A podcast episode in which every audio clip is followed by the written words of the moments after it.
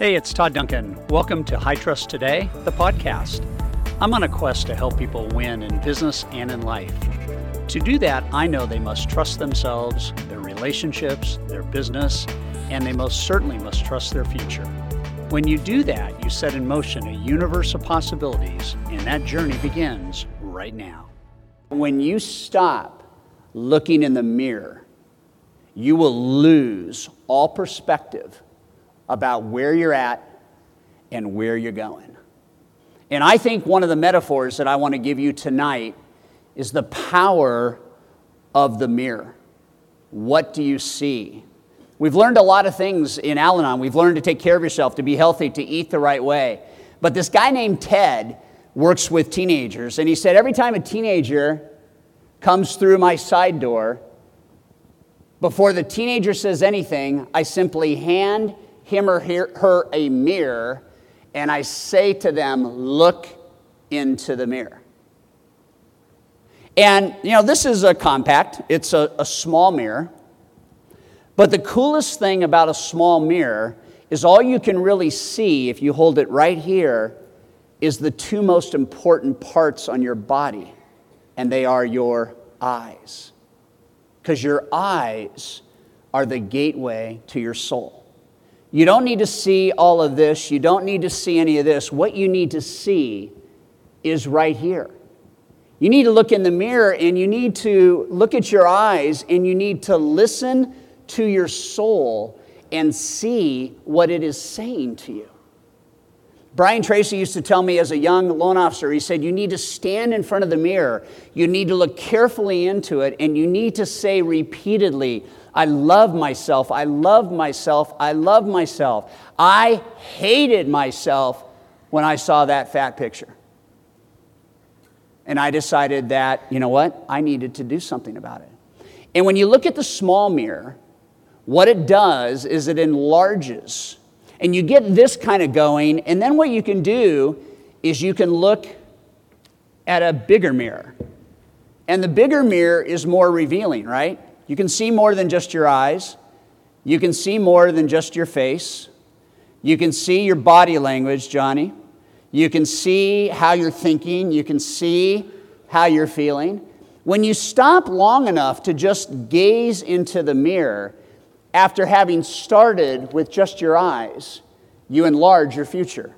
You see something brighter, you see something bigger, you see something better. And when you start to experience momentum, then you really start to feel it and you really start to see it.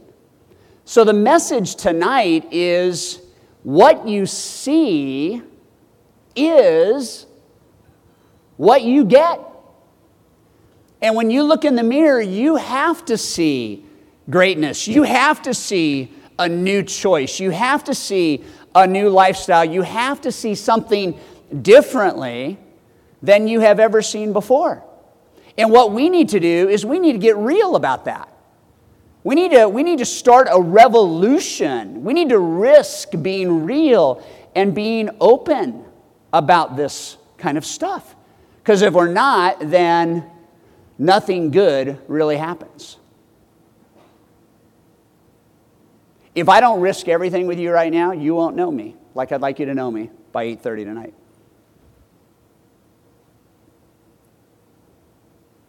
If I don't say to you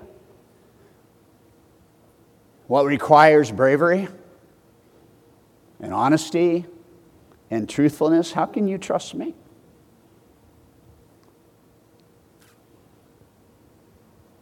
So I want to be real. There are three words that I never, ever, ever, ever, ever thought I would have to say to anybody. Just three. Never in my wildest dreams did I think I would have to ever utter these three words. And there's only about 40 people in the world that know these three words. And I've decided to go all out and share these three words with you. I have cancer.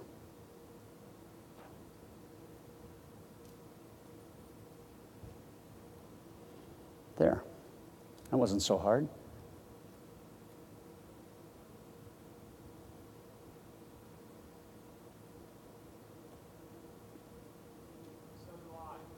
So do you. Ryan, right?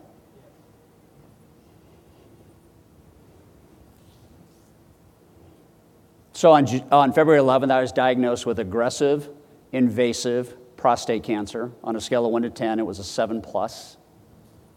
It's kind of interesting, you know, when you, when you start thinking about cancer, and I know there's a lot more severe cancers, but prostate cancer can kill you, especially if you don't pay attention to it and it gets outside the prostate. But it's kind of interesting. So the, the doctor's talking to me about all these treatment options, right? And um, you know, one of the option, one of the one of the things he says is no matter whether you do radiological treatment, you know, radiation, whether you do surgery, anything you do except die has two side effects. And one of the side effects is what he referred to as a leaky faucet. Just go with me on this. Professional speaker in front of thousands of people with a faucet that doesn't work. How good is that? Super cool, right? No, it's very interesting. The other side effect we won't get into. Just yet. But, but what is happening right now is I'm sitting here thinking, okay, my boys are recovering addicts. They lost their mom to cancer. I don't care what any doctor says. I will do whatever it takes to not have me be the second parent that dies from the same disease. Easy decision, right? I'm glad I did. I wish I had. I'm glad I did. I wish I had. I'm glad I did. I wish I had. That's what it's all about. Who cares? Deb said she'll love me no matter what happens. That's good. That's secure. Got a leaky faucet, she'll take care of me. Other problems, she'll take care, hopefully take care of me. Now listen, I am dead, dead serious about this as something you have to pay attention to. So it's kind of interesting. I remember when I was talking with the doctor, he said, you know, most cancers have a survivor that gets on a bandwagon about that cancer. And he said, it's kind of sad, but in the world of prostate cancer, nobody gets on that bandwagon. Who would want to? And he looked at me, and I looked at him, and Deb was present, and I simply said to him, I will. I'll get on that bandwagon. I am going to volunteer to be the poster child for prostate cancer. I'm going to do it.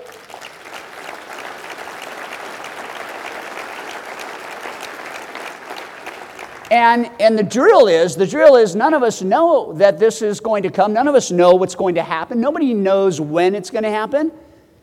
And then you get shellacked by some random event. They, they poke your vein and take some blood, and they need a definition on why it went up so much. Well, nobody knows why it went up so much, especially if you never knew you had a problem.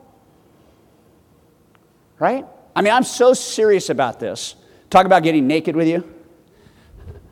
Ready? I don't know what it means. I don't know how we're going to get there, but I bought a web domain. Thinking about this whole thing, I own.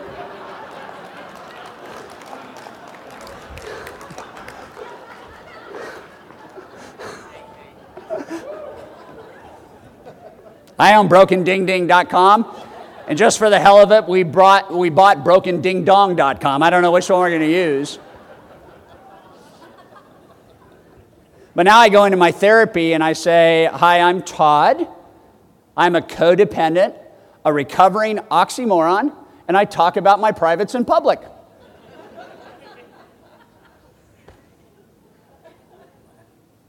Have you ever had surprise news you wish you didn't get? Yeah? Okay, so guys, I want everybody in the room that is a male to stand up.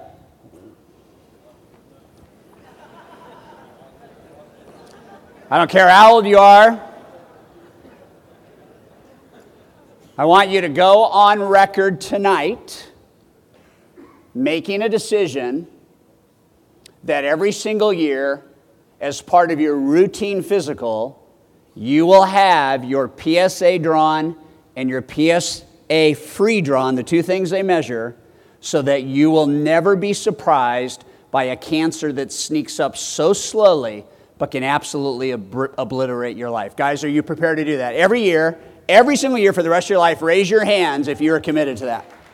Okay, big round of applause. Okay, stay standing. I also want you to make another pledge, like I am doing tonight. If you have it, get on a bandwagon. Okay, tell your guy friends that are ignorant. Tell your guy friends that aren't paying attention. Tell your guy friends, right? This is huge. Prostate cancer will kill you like that if it leaks out of your prostate. So, wish I had, glad I'm did. In March, I'm having the whole thing yanked out. I don't give a shit. It's gone out of my body forever because I don't want ever to have it what? To be there. Okay, guys, sit down. Ladies, stand up. It's all right. You're good. Okay, hands up if you know a man. Keep your hands up if you love that man. Whether it's a father, an uncle, a grandfather, or a husband, I need you to take a pledge tonight that you're going to kick your husband's butt to the doctor to get checked out every single year so that he never has to say to you, baby, I got prostate cancer. Are you in? All right, come on. Are you in? All right, here we go. Good. Have a seat. Thank you for that. All right, so now we're committed to that, right? Not part of my life plan. Write your life plan and what? Pencil and prepare to pivot. There we go. So, where does this lead us? I don't know. What was I going to say next? Do you remember? Gary, do you have any idea where I'm going with this? Oh, stop. That was my cue. Good. Oh. So Christmas rolls around. This last year after Mastery. Christmas rolls around. Wait, what put that? Oh, you, you got this? okay. Christmas rolls around, right? And hundreds of cards coming in, right? Reading the cards, and uh, they're everywhere, right? And everybody is happy, everybody's joyful. It's like, you know, and I'm starting to get emotional around this because I'm thinking, why are we not like that happy, right? And I said to Deb, I said, you know, how come everybody's happy? Where is our happiness? Where is our perfect picture? And she said, the perfect picture is an illusion, it doesn't exist. And I said, Can we send out a Christmas card this year? My wife's humor is off the charts. So she said, Only if we do it this way. Happy holidays from the Duncans.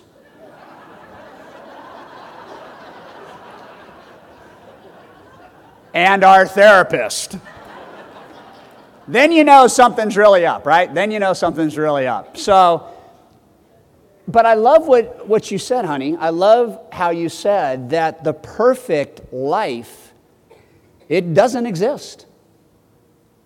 It doesn't mean this is down in the dumps thinking. It just means let's get real.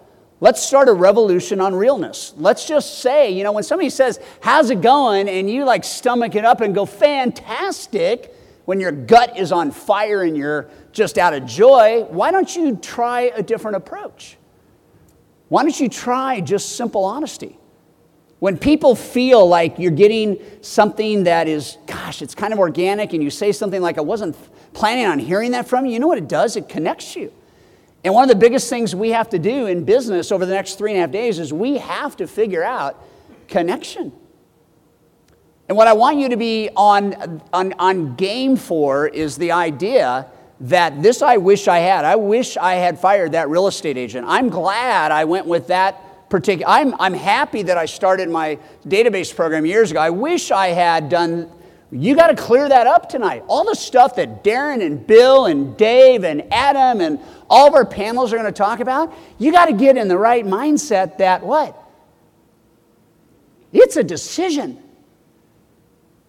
And I have to tell you something it is a daily decision. So, what I decided to do when, when Michael Barnes did this is I said, I decided I'm going to be in the best shape of my life by my birthday in June. I said that when I saw the fat picture in the mirror. And so I made a decision that that would be June of this following year, and I made a decision I was going to be in the best shape of, of my life. Hard road. Hard, hard, hard, hard, hard road. Hard road. It is not easy to change your diet 100%. It's not easy to go from not working out to riding your bike 160 miles a week. It's not easy to be up at 5 o'clock with a xenon light on your handlebars when everybody else is still asleep and pumping out your first 18 miles before the sun comes up. That's not easy. It's not easy getting your ass kicked by a trainer four days a week. I hate it. I absolutely hate it. And yet, it is exactly what has to what? Happen. I enjoy wine, but I stopped drinking to support my health and to support my kids. And I am 272 days sober. Thank you very much. And for me, for me, it wasn't an addiction issue. It was just how can I ask my kids if I can't demonstrate the same thing? So we have a sober house, we have a clean house. The boys have no fear. They enjoy knowing that we can get together without that. But I have to tell you something, it is a hard, hard road. It was a hard road. So I got to my college weight by June. And then I decided, you know what? If, if I can get to my college weight, I can probably what? I probably get to my high school weight. So I said, okay, I'm going for my high school weight. And so on October 10th of this year, I hit my high school weight. And I went from a 38 inch waist to a, hang on, Dave, on that, please. 38 inch waist to a 31 inch waist. I lost 48 inches in my entire body. I have the metabolic age of a 29 year old. My BMI went from 34 to 19, and my body fat went from 32 to 8. And it was hard.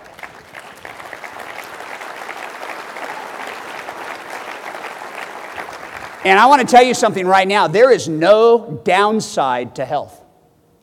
There's not one negative that you can find about being in the best shape of your life. Financial disaster, nothing fit, everything had to be new, nothing, you know, could be tailored because you lose eight inches in your waist. It's crazy.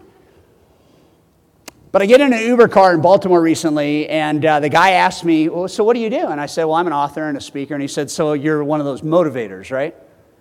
And I said, Well, I hope people get motivated by what I say, but, um, you know, I don't like to think of myself as a motivator. And he said, Well, do you think you could motivate me? And I said, I'm, I'm not sure. What do you need help with? He said, I have been trying to lose weight for seven months, and nothing is working. He said, Every week when I get on the scale, I'm depressed. And I, I looked at him in the rearview mirror and I said, That's the problem. You get on the scale every week. He said, Well, it's what my trainer tells me to do. And I, I said to him in the mirror, I said, Get a new trainer. This is such a powerful metaphor for you. This applies to everything in your life, it applies to everything in my life. If you set a goal, the purpose of a goal is to achieve it. We don't set goals because we want to fail at it. We don't set goals because it'd be nice to try and get close. We set goals because they're meaningful and we want to achieve them, right? You're going to set a whole bunch of goals in the next four days.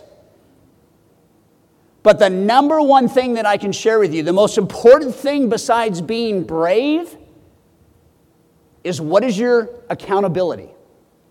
And I mean that sincerely.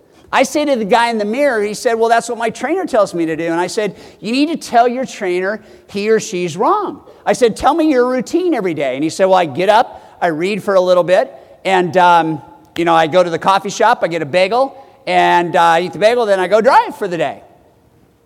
And we just kept talking a little bit, and I said, Okay, so, so that's your kind of routine, right? And he said, Yep. And I said, um, Okay.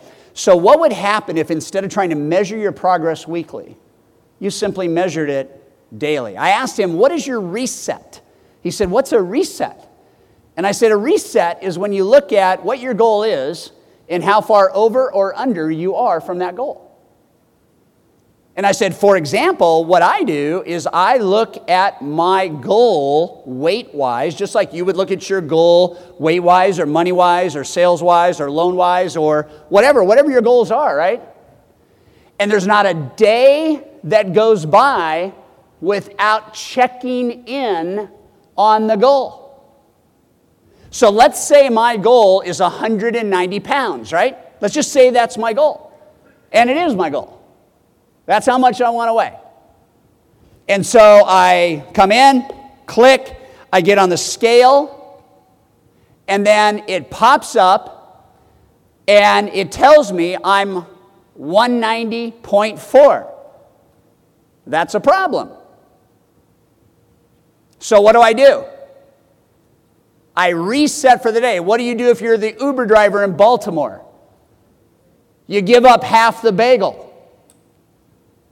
And then tomorrow, you get back on the scale and you tap it and you get on the scale. And what's the scale say then? Previous picture, please.